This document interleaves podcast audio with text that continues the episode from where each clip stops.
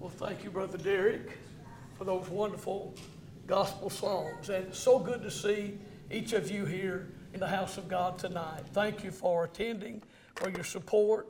We're going to pray and hear from the Word of God, and we've already enjoyed this wonderful singing. So uh, I can say with David, it's good when they said, Let us go into the house of the Lord. It's good, isn't it, to be together with God's people so good to see you. Thank you again for coming. Now, we certainly do want to continue to pray for our pastor and, and wife, Miss Carla, that we love both of them, of course, dearly, and we know that you do. Continue to pray for them. Also, I would have you pray for my wife. She is in Florida. She's celebrating. She and June Martin are born on the same day, and they're celebrating their birthdays. They're going to be down there for a few days. So pray for Florida. I mean, pray, pray for them that they'll, they'll be all right and come back. Uh, I talked to her earlier. They're having a big time, and I'm glad that they are. Uh, most of the day, I've been working on, I'm publishing two books, and uh, I'm getting them ready to go to the printer. So I've been working off and on on those two books. And also, uh, when the pastor called, I began uh, trying to be serious about something to share with you tonight. And uh, so, between the two sessions with my books, I uh, examined the book of Galatians again, and I wanted to share with you from chapter number six, Galatians chapter six. I thought that would be something good and edifying for the people of God.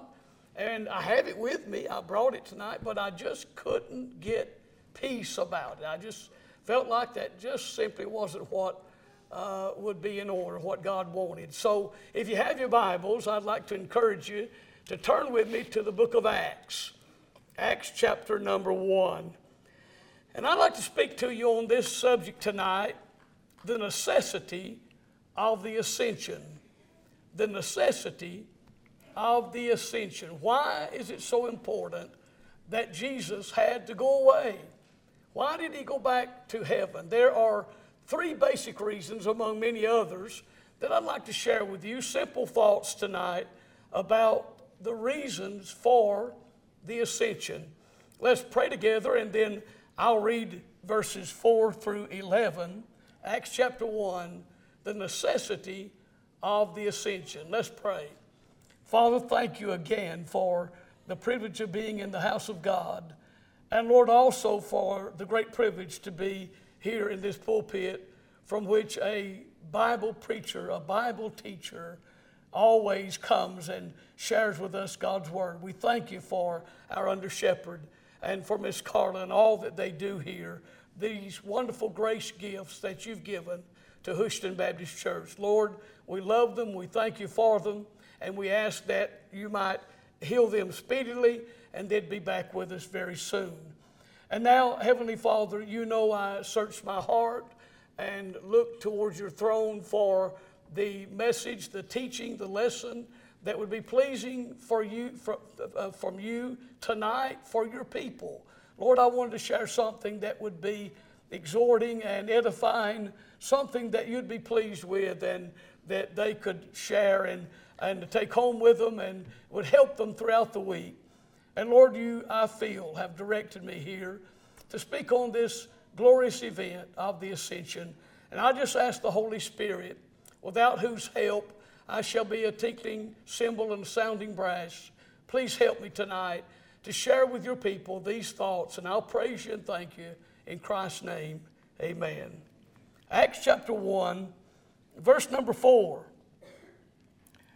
And being assembled together with them, commanded them that they should not depart from Jerusalem, but wait for the promise of the Father, which saith he, Ye have heard of me. For John truly baptized with water, but you shall be baptized with the Holy Spirit not many days hence. When they therefore were come together, they asked of him, saying, Lord, will thou at this time restore again the kingdom to Israel. And he said unto them, It is not for you to know the times or the seasons which the Father hath put in his own power. But ye shall receive power after that the Holy Spirit is come upon you, and you shall be witnesses unto me, both in Jerusalem and in all Judea and in, the, and in Samaria and unto the uttermost part of the earth. And when he had spoken these things, while they beheld, he was taken up, and a cloud received him out of their sight. And while they looked steadfastly toward heaven as he went up, behold, two men stood by them in white apparel, which also said, You men of Galilee, why stand ye uh, gazing up into heaven? This same Jesus, which is taken up from you into heaven, shall so come in like manner as you've seen him go into heaven. What we have here is the inspired account by Luke, the beloved physician, of the ascension of our Lord Jesus Christ. And of course, the other Gospels mention it, but not quite like Luke does. If you remember, uh, the Gospels have given us a picture of the birth, the early life, the work of the Lord Jesus, and uh, the suffering that he did, not only on Calvary, but uh, in the Garden of Gethsemane and then at Pilate's whipping post, we can trace his steps as we examine the Synoptic Gospels. His birth, as he uh, identified himself with you and me in our humanity. He grew into manhood and entered into his ministry at the age of about 30 and called his disciples, 12 of them, and gave them special powers and authority and began a teaching ministry in their lives. He taught them for three and one half years. Can you imagine sitting at the feet of Jesus and listening to those golden words as they fell from his lips and then watching him?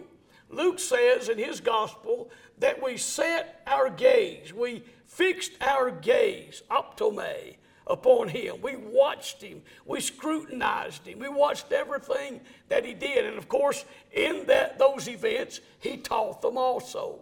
But for three and a half years, he taught those men and uh, prepared them for what was a going to happen uh, in the very near future. And then, of course, as it came time and drew near for his great passion, we see him in the Garden of Gethsemane there praying until his sweat became as great drops of blood. We watch as the betrayer, Judas, led a group of thugs out to arrest our Lord and to take him to that kangaroo court that, by the way, violated their own laws and rules. The Sanhedrin could not meet at night, but they did because they wanted to crucify the Lord Jesus so badly. Then, when morning came, they delivered him to Pilate, and Pilate brings him out to the people, and they, in a scornful manner, berated him and wouldn't accept him, rejected him. And so Pilate then sent him to the whipping post, and there he was scourged. The Bible says, with his stripes we're healed. We're spiritually healed. Physical healing isn't uh, mentioned there, it doesn't mean that, but we're physically healed, uh, spiritually healed with those stripes. And then when they took him down from the whipping post, we can trace his steps in blood as he walks to that lonely hill of Golgotha, Mount Calvary, and there dies as a substitutionary sacrifice for you and me, paying our sin debt and the sin debt of the whole world. They took him down, put him in that borrowed tomb, and in three days, God the Father raised him by the Holy Spirit, raised him from the dead. He stepped out of that tomb, appeared to those that he had chosen, Mary Mary Magdalene, uh, his disciples individually, and then over 500 brethren at one time saw the resurrected Christ. Then for 40 days, he uh, teaches them, he meets with them, and teaches them things pertaining to the kingdom of God. On the 40th day, unbeknownst to them, I'm sure, he leads them out on the opposite side of Bethany. And after having given them final instructions, he blesses them lifts those nail scarred hands, and in their presence, he ascends visibly, bodily, back into the heavens. I've positioned myself many times, I guess you have, in my suppositional mind. I've put myself there, standing there with those disciples, watching him as he goes far away into the heavens. No doubt their eyes are as big as saucers. If they were like me, they'd be standing there with their mouth gaped open because they'd never seen anything like this before in their lives. He is the heavenly astronaut. No ships, no rockets, but he ascends with his own mighty power from earth and he goes back into the heavens. They watch him and strain their eyes until a cloud receives him out of their sight. They're so dazzled by this event, so shocked by what they've seen, that they don't know what to do. They have probably forgotten what he's just told them to go to Jerusalem and wait for the promise of the Father, which, of course, is the Holy Spirit. And so God knew they'd be that way, and I guess you and I would have been too if we'd just experienced such an event. So he sends two angels. They robe themselves with humanity, stand down beside those men as they're looking into the heavens searching for the one that's just gone away. And they say to these men, these brethren, Why stand you here gazing into the heaven? This same Jesus, which was taken away from you into heaven, shall so come in like manner as you've seen him go into heaven. But you, you be about his business. What did he tell you to do? Wasn't it that you should go to Jerusalem and there wait for the descent of the Holy Spirit that he promised in John's Gospel, chapter 14. Didn't he tell you that? Shall you remember what he said? And I've often wanted to preach a message on shall we remember his words. So off they go. I would have loved to have been a fly on the wall. It would have been a tremendous blessing to have been counted among that number and just listened to the conversation that went on in that little upper room after they left Bethany and went to Jerusalem.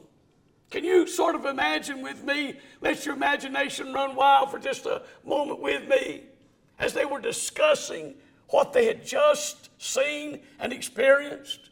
Maybe somebody asked Simon Peter because he was always leading the guys. Peter, did, did, did it actually occur? Did we actually see what I think we saw? I, I mean, they'd been with him all this time. They'd seen miraculous things occur. They'd seen him heal the sick miraculously. They'd seen him raise the dead. They'd seen him cast out demons. They'd seen him do all of these wonderful works. But this event was the crowning glory. This event superseded everything they'd ever seen or ever imagined. There they watched as this man that they'd put their hope and faith and trust in was leaving them now and going back to his father's right hand, where he sat down on the father's right hand evermore until he comes back for you and me in the rapture. I'd have loved to have heard the conversation that went on in that upper room just after that event. But I wanted to talk to you tonight, if I might, for just a few moments on, on the necessity of the ascension. We hear, and rightly so, men preaching about the death, burial, and resurrection. That's the gospel. That's what God uses to save men and women, boys and girls with.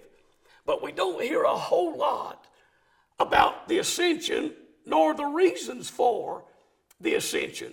So I thought it might be refreshing, it might be a change, it might be encouraging to you if we mentioned two or three things that necessitated that great event we call the ascension. So he leads them out now, and in their own vision, beside them, they watch as he's taken back into heaven. He ascends bodily and visibly. Could I say this to you? That passage there, a lot of men misunderstand it. That's not about the rapture. Some men use that and say, He's coming back just like He went away. This is about the rapture. No, no. No. He ascended from the Mount of Olives there. And in the second coming, He's coming back to the Mount of Olives. And in the rapture, He's coming in the air. And in the revelation of the apocalypse, He's coming to meet people here upon the earth. In the rapture, we're going to meet him in the air. So don't confuse the two. This particular passage can be about, and is, I think, about the second coming. This same Jesus shall so come in like manner. So he's going to come back. Listen to this. He's going to come back in the rapture, but he's only going to be visible to those who are born again. Nobody who's lost will see him. In the rapture, it'll happen so quickly, in a moment. That's an atomic second, by the way. The Greek word is atomos, an atomic second. Can you imagine how fast that is? An atomic second, before you can blink your eyes, he's come and gone with you and me. That will happen.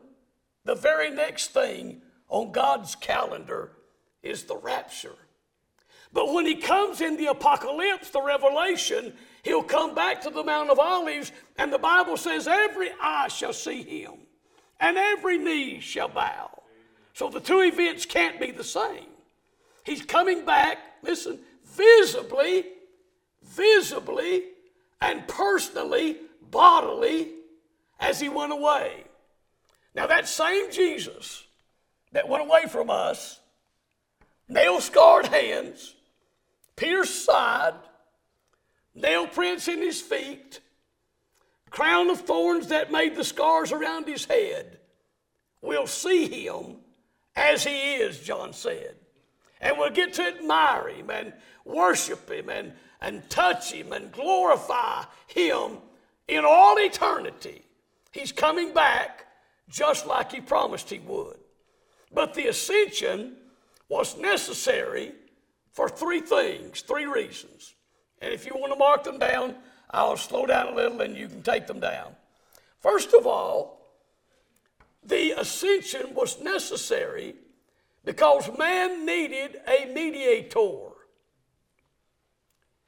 You see, none of the Old Testament people enjoyed a mediator. Now, Moses was some sort of a mediator between Israel and God, but only in a part of that uh, ministry. He could never make men and women right with God. And without a mediator, without someone to go between God and me and God and you, we could have never been joined to God again. You see, when Adam sinned in the garden, it separated the human family from God. The Bible says that your sins have separated between you and your God. How does mankind ever get back in union, back together with God? Well, there's no man that could do it.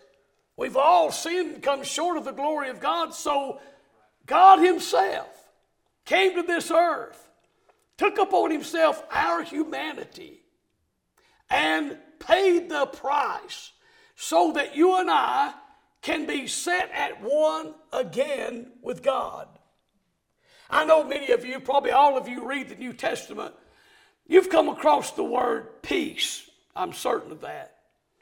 In fact, the Lord Jesus used it many times. That word peace is from the word eirene. And guess what it means? It means to be set at one again. Our peace came about because we have a mediator in the heavens that can go between God the Father and us. He is our kinsman redeemer in the fact that he identified with us in our humanity.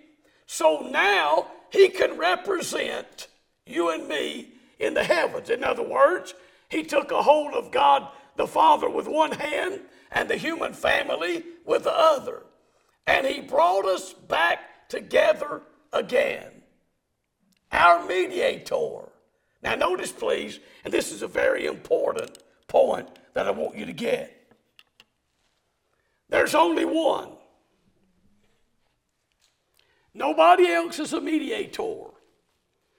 Now, I'm not trying to hurt anybody's feelings, and I'm not trying to down anybody or be critical, but I want you to listen to me. This is a Bible doctrine. The Bible says there is one mediator between God and men, the man Christ Jesus. Now, I didn't write that. I'm just sharing it with you. One God and one mediator between God and man, the man, Christ Jesus. Well, I don't think you have to even have uh, any kind of an education. All you have to do is listen to know that when the Bible says one, it means what? One. So that would exclude anybody else and everybody else who claims to be a mediator. Now, there's a great religious denomination upon our earth today, has been here since 325 AD, when Constantine began it, that preaches and teaches that there's a woman, her name is Mary, the mother of Jesus, and that she is also a mediatrix.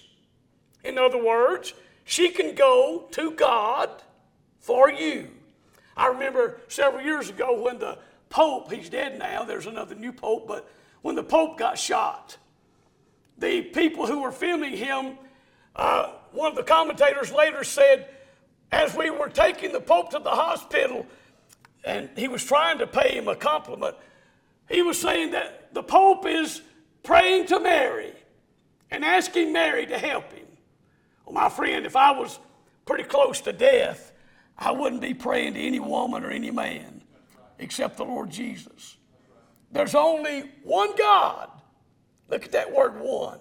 And one mediator between God and me and the man Christ Jesus.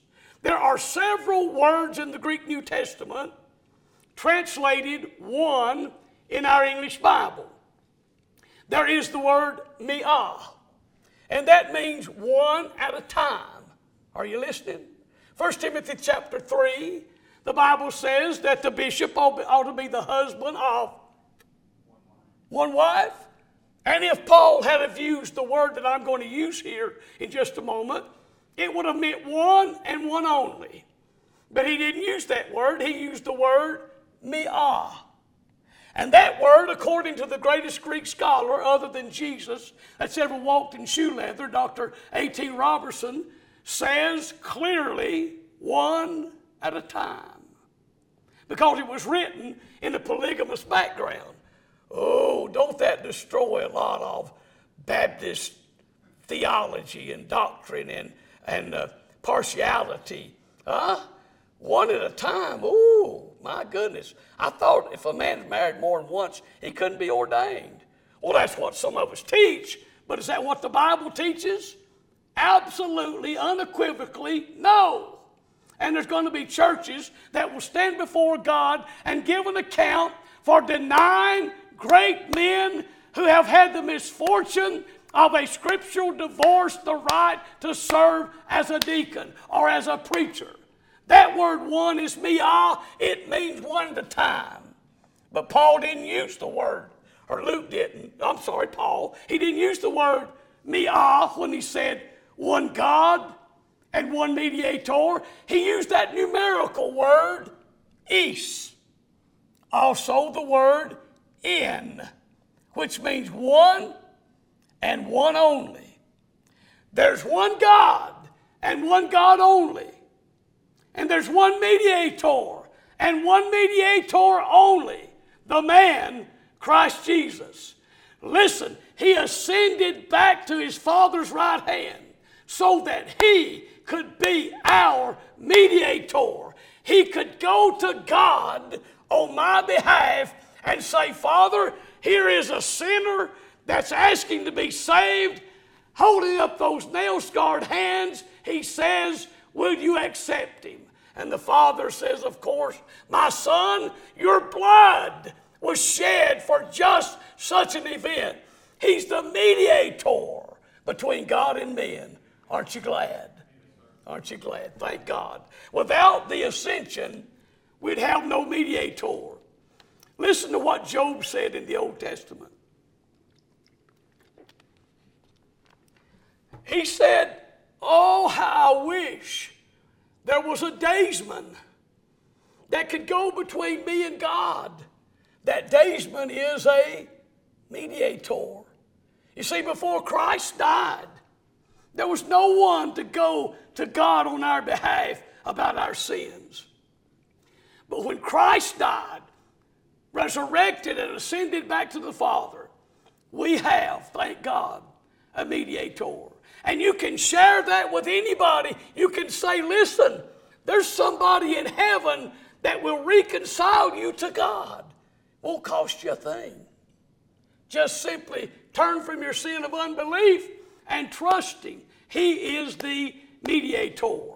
But let's look at something else. Second thing, right quickly, that is very important about the ascension.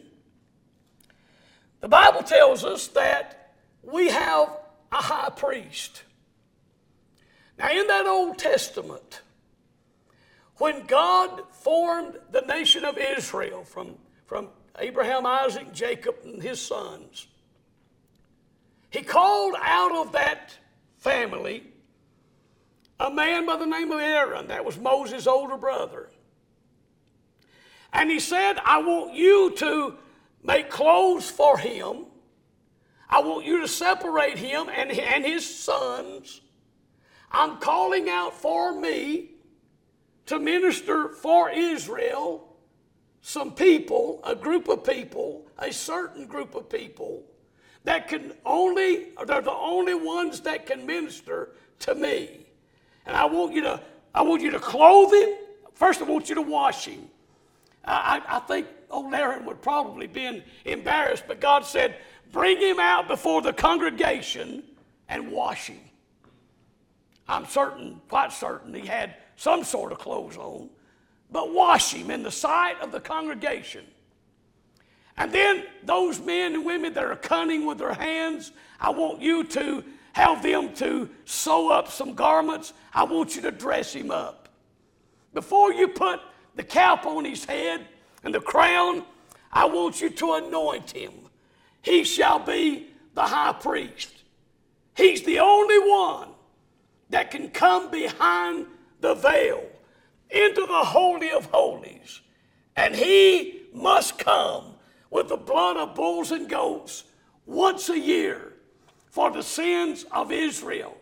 Anybody else that would approach that holy place, that most holy place, would have experienced immediate death. Even the high priest, Aaron, they would tie ropes on his legs and let them trail behind him as he went into the most holy place so that if he died back there, they could pull him out of the most holy place and not go in and be killed themselves. Very holy in the Old Testament. Paul tells us in the book of Hebrews, And if you will, please, I'd like for you to turn there right quick to Hebrews chapter 10. Let me show you something. That Old Testament priest and the priesthood was done away with. Hebrews chapter 10, verses 11, 12, and verse 21. It was only a type. Aaron was a type of the Lord Jesus Christ who took his own blood. Aaron took the blood of bulls and goats. Christ took his own blood into the heavens, and God the Father accepted it. Aaron was the type of Christ. But look at Hebrews chapter 10 and verse number 11, I think it is. Hebrews 10 11. And every priest standeth daily, ministering and offering oft times the same sacrifices, meaning Old Testament sacrifices, which can never take away sins. I wish you'd underline that. There's a lot of preachers never have realized that. Which can never take away sins. But this man, meaning Jesus, after he had offered one sacrifice for sins forever, sat down on the right hand of God. Look at verse 21. And having an high priest over the house of God, let us draw nigh. The second reason that necessitated the ascension is so that we would have a high priest. Now, again, he's the only high priest. There is none other. God does not recognize any Old Testament high priest or any person living today that claims to be the high priest or a priest that can take away sins or can forgive sins for you or anybody. There's only one, and that's the Lord Jesus Christ. He is our high priest over the house of God. He is the one that offered his own blood there in the heavens that God the Father accepted. It's the blood of that unconditional covenant that God has for you and me. That wonderful high priest. This is the Son of God, and we have him as our high priest. I won't ask you to turn there, but in Hebrews chapter 9, verse 11, the Bible says, But Christ, becoming an high priest of good things to come. In Hebrews chapter 7, verse 21, God says, in testifying about his Son, Thou art a priest forever after the order of Melchizedek. I'd love to have time to talk to you about him not coming through the line of, of uh, Aaron and so on, but I don't have that time.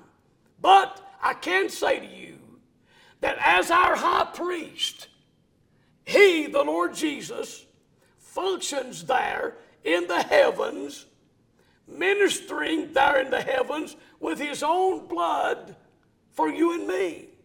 Not only that, but He, the Lord Jesus, made us, the entire church, every saved person, lady, little girl, boy, man, everybody that's saved is a New Testament priest. Boy, I can't hardly get over that.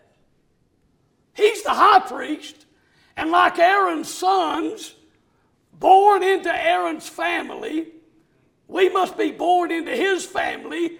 We become a kingdom of priests unto God. That's what John says in Revelation chapter 1. Listen carefully. And loved us and hath made us a kingdom of priests unto God. You, my friend, if you're saved, you are a New Testament priest. What does priests do? Well, let's see. They walk around in long robes and say holy things, and they they um, um, uh, they're very religious. No, that's not quite what the Bible declares a priest is. a New Testament priest, that's you and me, we have the right and the responsibility, number one, to go to God for the people and to go to the people for God. That's what a priest does. Number two, we have the right and the responsibility as a New Testament priest to enter his presence and to pray for others. That's what a priest does. We have the right and the responsibility to offer sacrifices. First of all, our bodies. Romans chapter 12 says we're to offer our bodies as a living sacrifice. Have you done that? Have you come to God and said, Here's this body that belongs to you. I'm offering it to you. Do whatever you want to with it. That's what God expects out of priests. And a priest is to offer sacrifices unto God in the Old Testament, sweet smelling sacrifices. That's the sacrifice of praise. Now, I want you to listen to this preacher for just a moment. One thing that's missing in a lot of Baptist churches, and one thing we could benefit from right here, is God's people learning how to worship, how to praise Him. When we come together, there ought to be praise on our lips. I'm not talking about running up and down the aisles or acting like some kind of a nut, but I am talking about giving him praise. Did you know, listen to me, God inhabits the praise of his people. And you shouldn't be one bit ashamed to lift your hand if you feel like it, to say, Praise God, to weep, to laugh, to praise Him, to give Him sacrifices of praise. I'll tell you what I've seen down through the years. I've been at this thing probably longer than some of you are old. I've seen those cold, formal churches go through routines. I've preached at them, I pastored one or two, where nobody would say amen, nobody would get happy, nobody got excited about Jesus. Nobody lifted their hands and said, Praise the Lord. And I've watched them in that cold, fragile, formal condition die. And I've also seen the other side of the spectrum where people have just gone absolutely crazy in the worship services. God's not in that either. But what we need in the Baptist denomination is the freedom of worship, well balanced worship, and the preached Word of God. That'll put some fire in us. That's what we need to see people saved. I've, I've compared those churches that have the freedom of worship with people that are filled with the Spirit of God and they come to the house of God ready to worship, I've compared them to those other churches where nobody knows how to worship, nobody says amen, it's all cut and dried. And I've seen in the churches that know how to worship, I've seen people saved Sunday after Sunday after Sunday after Sunday, and God's people go away happy and fed and rejoicing and can't wait to get back in there. Now, I've seen that myself. So I can testify to that. I'm telling you that what we need is for God to breathe upon us. I'm not talking about a second or third blessing. Lord, I've had a thousand times more than that. I'm talking about people who will worship God in the freedom of the Holy Spirit and then when you come down, walk right. Listen to the man of God as he preaches. Lay that to your heart, apply that to your life, come back ready to worship in the way that God ordained it to be so, He has ordained praise in His house. And we ought to do that, folks. We ought to learn how to worship. We're high priests, or we are priests. He's the high priest. Number three, and I'll close. The third thing that's important about the ascension is it gave us an advocate. An advocate. the best explanation I can give, I guess, for an advocate is if you get in trouble with the law, I'm sure nobody here's done that though. But if you get in trouble with the law, you would normally go see a man by the name, a man or a woman, a lawyer, and they would go to court with you, and they'd do most of your talking because they know what to say. And a lot of times in the court of law, a man or a woman who's guilty of the crime gets to go free because the smart lawyer gets him off, right? It would be a real mistake for a man who's accused of murder to want to represent himself in a court of law. He's unequipped, unable to do the job. An advocate is someone that will go to bat for you, that will represent you. You say, why is that important? Because you and I are still sinners. Because you and I, at the very best, are still ones who come short of the glory of God.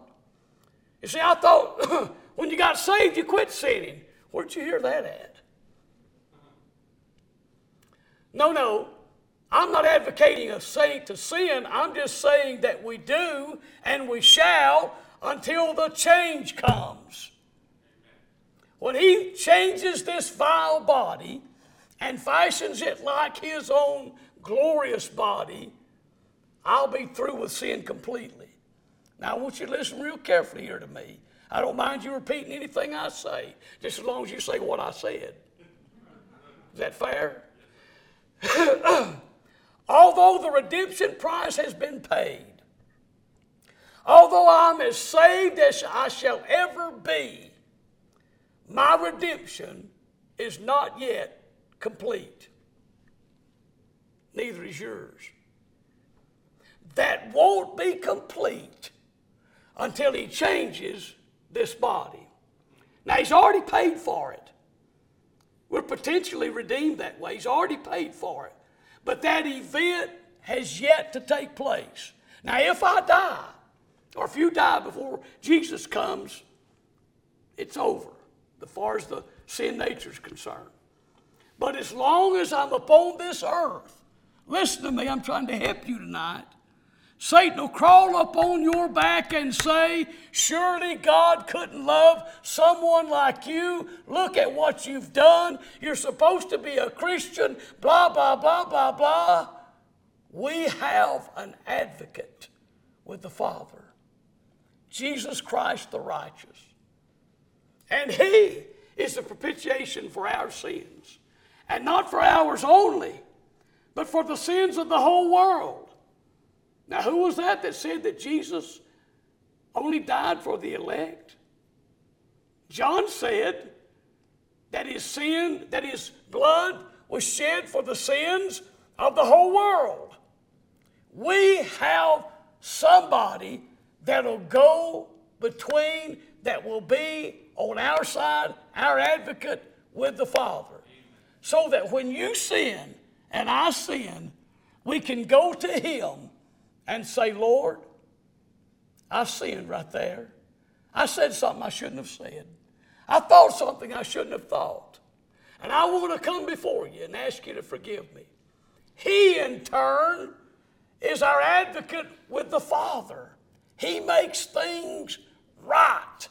Now, listen, there's such a thing as Christian fellowship that goes two ways this way and this way.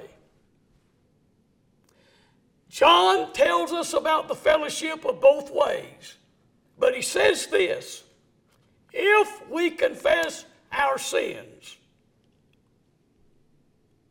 we have fellowship one with another. And the blood of Jesus Christ, his Son, cleanses us from A double L, all sins. In other words, if you confess the known sin, when the Holy Spirit points something out, and He will in your life, if you confess that sin, He will not only cleanse you from that sin, but from every other sin that you don't know anything about. Sins of ignorance. Isn't He wonderful? To keep you in fellowship. Now, see, that's where our Arminian friends miss it. If you sin, you're lost again. no, no, no. no, if you've ever been saved, you're saved everlastingly. If you sin and confess it, He restores fellowship. That's different from relationship. Sin breaks fellowship, not relationship. Relationship is eternal, it's a gift from God. Keep the unborn, you're His child, but you can be out of fellowship. And I'm convinced that a lot of God's people come through those doors on Sunday morning dirty, unclean, saved, but out of fellowship. Because we love our pet sins and we hold ean to them. And when the man of God opens the Word of God and the Holy Spirit points them out, we're reluctant to deal with them. But if we do, that word if we confess, if is the Greek word on. It's a hypothetical. It means maybe so, maybe not. But if we do, He will keep us from being condemned with the world. He will restore fellowship, and an immediate confession keeps the fellowship unbroken so that you can continue having joy and peace in your life as a Christian.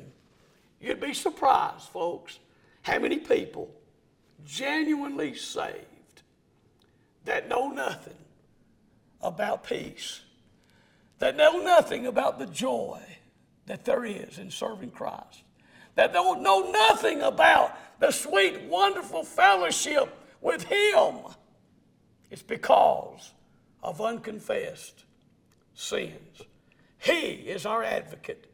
He will deal with our sins if we'll confess them. If we don't, He just takes His big belt off and gets us by the hand.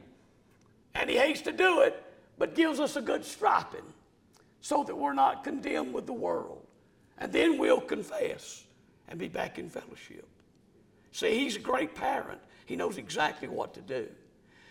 The, the, the, uh, the, uh, the ascension was a necessity because it gave us a mediator. The ascension was a necessity because it gave us a high priest. The ascension was a necessity because it gave us an advocate with the Father. By the way, He loves you, He's on your side, and He'll talk to God the Father for you. Let's pray. Heavenly Father,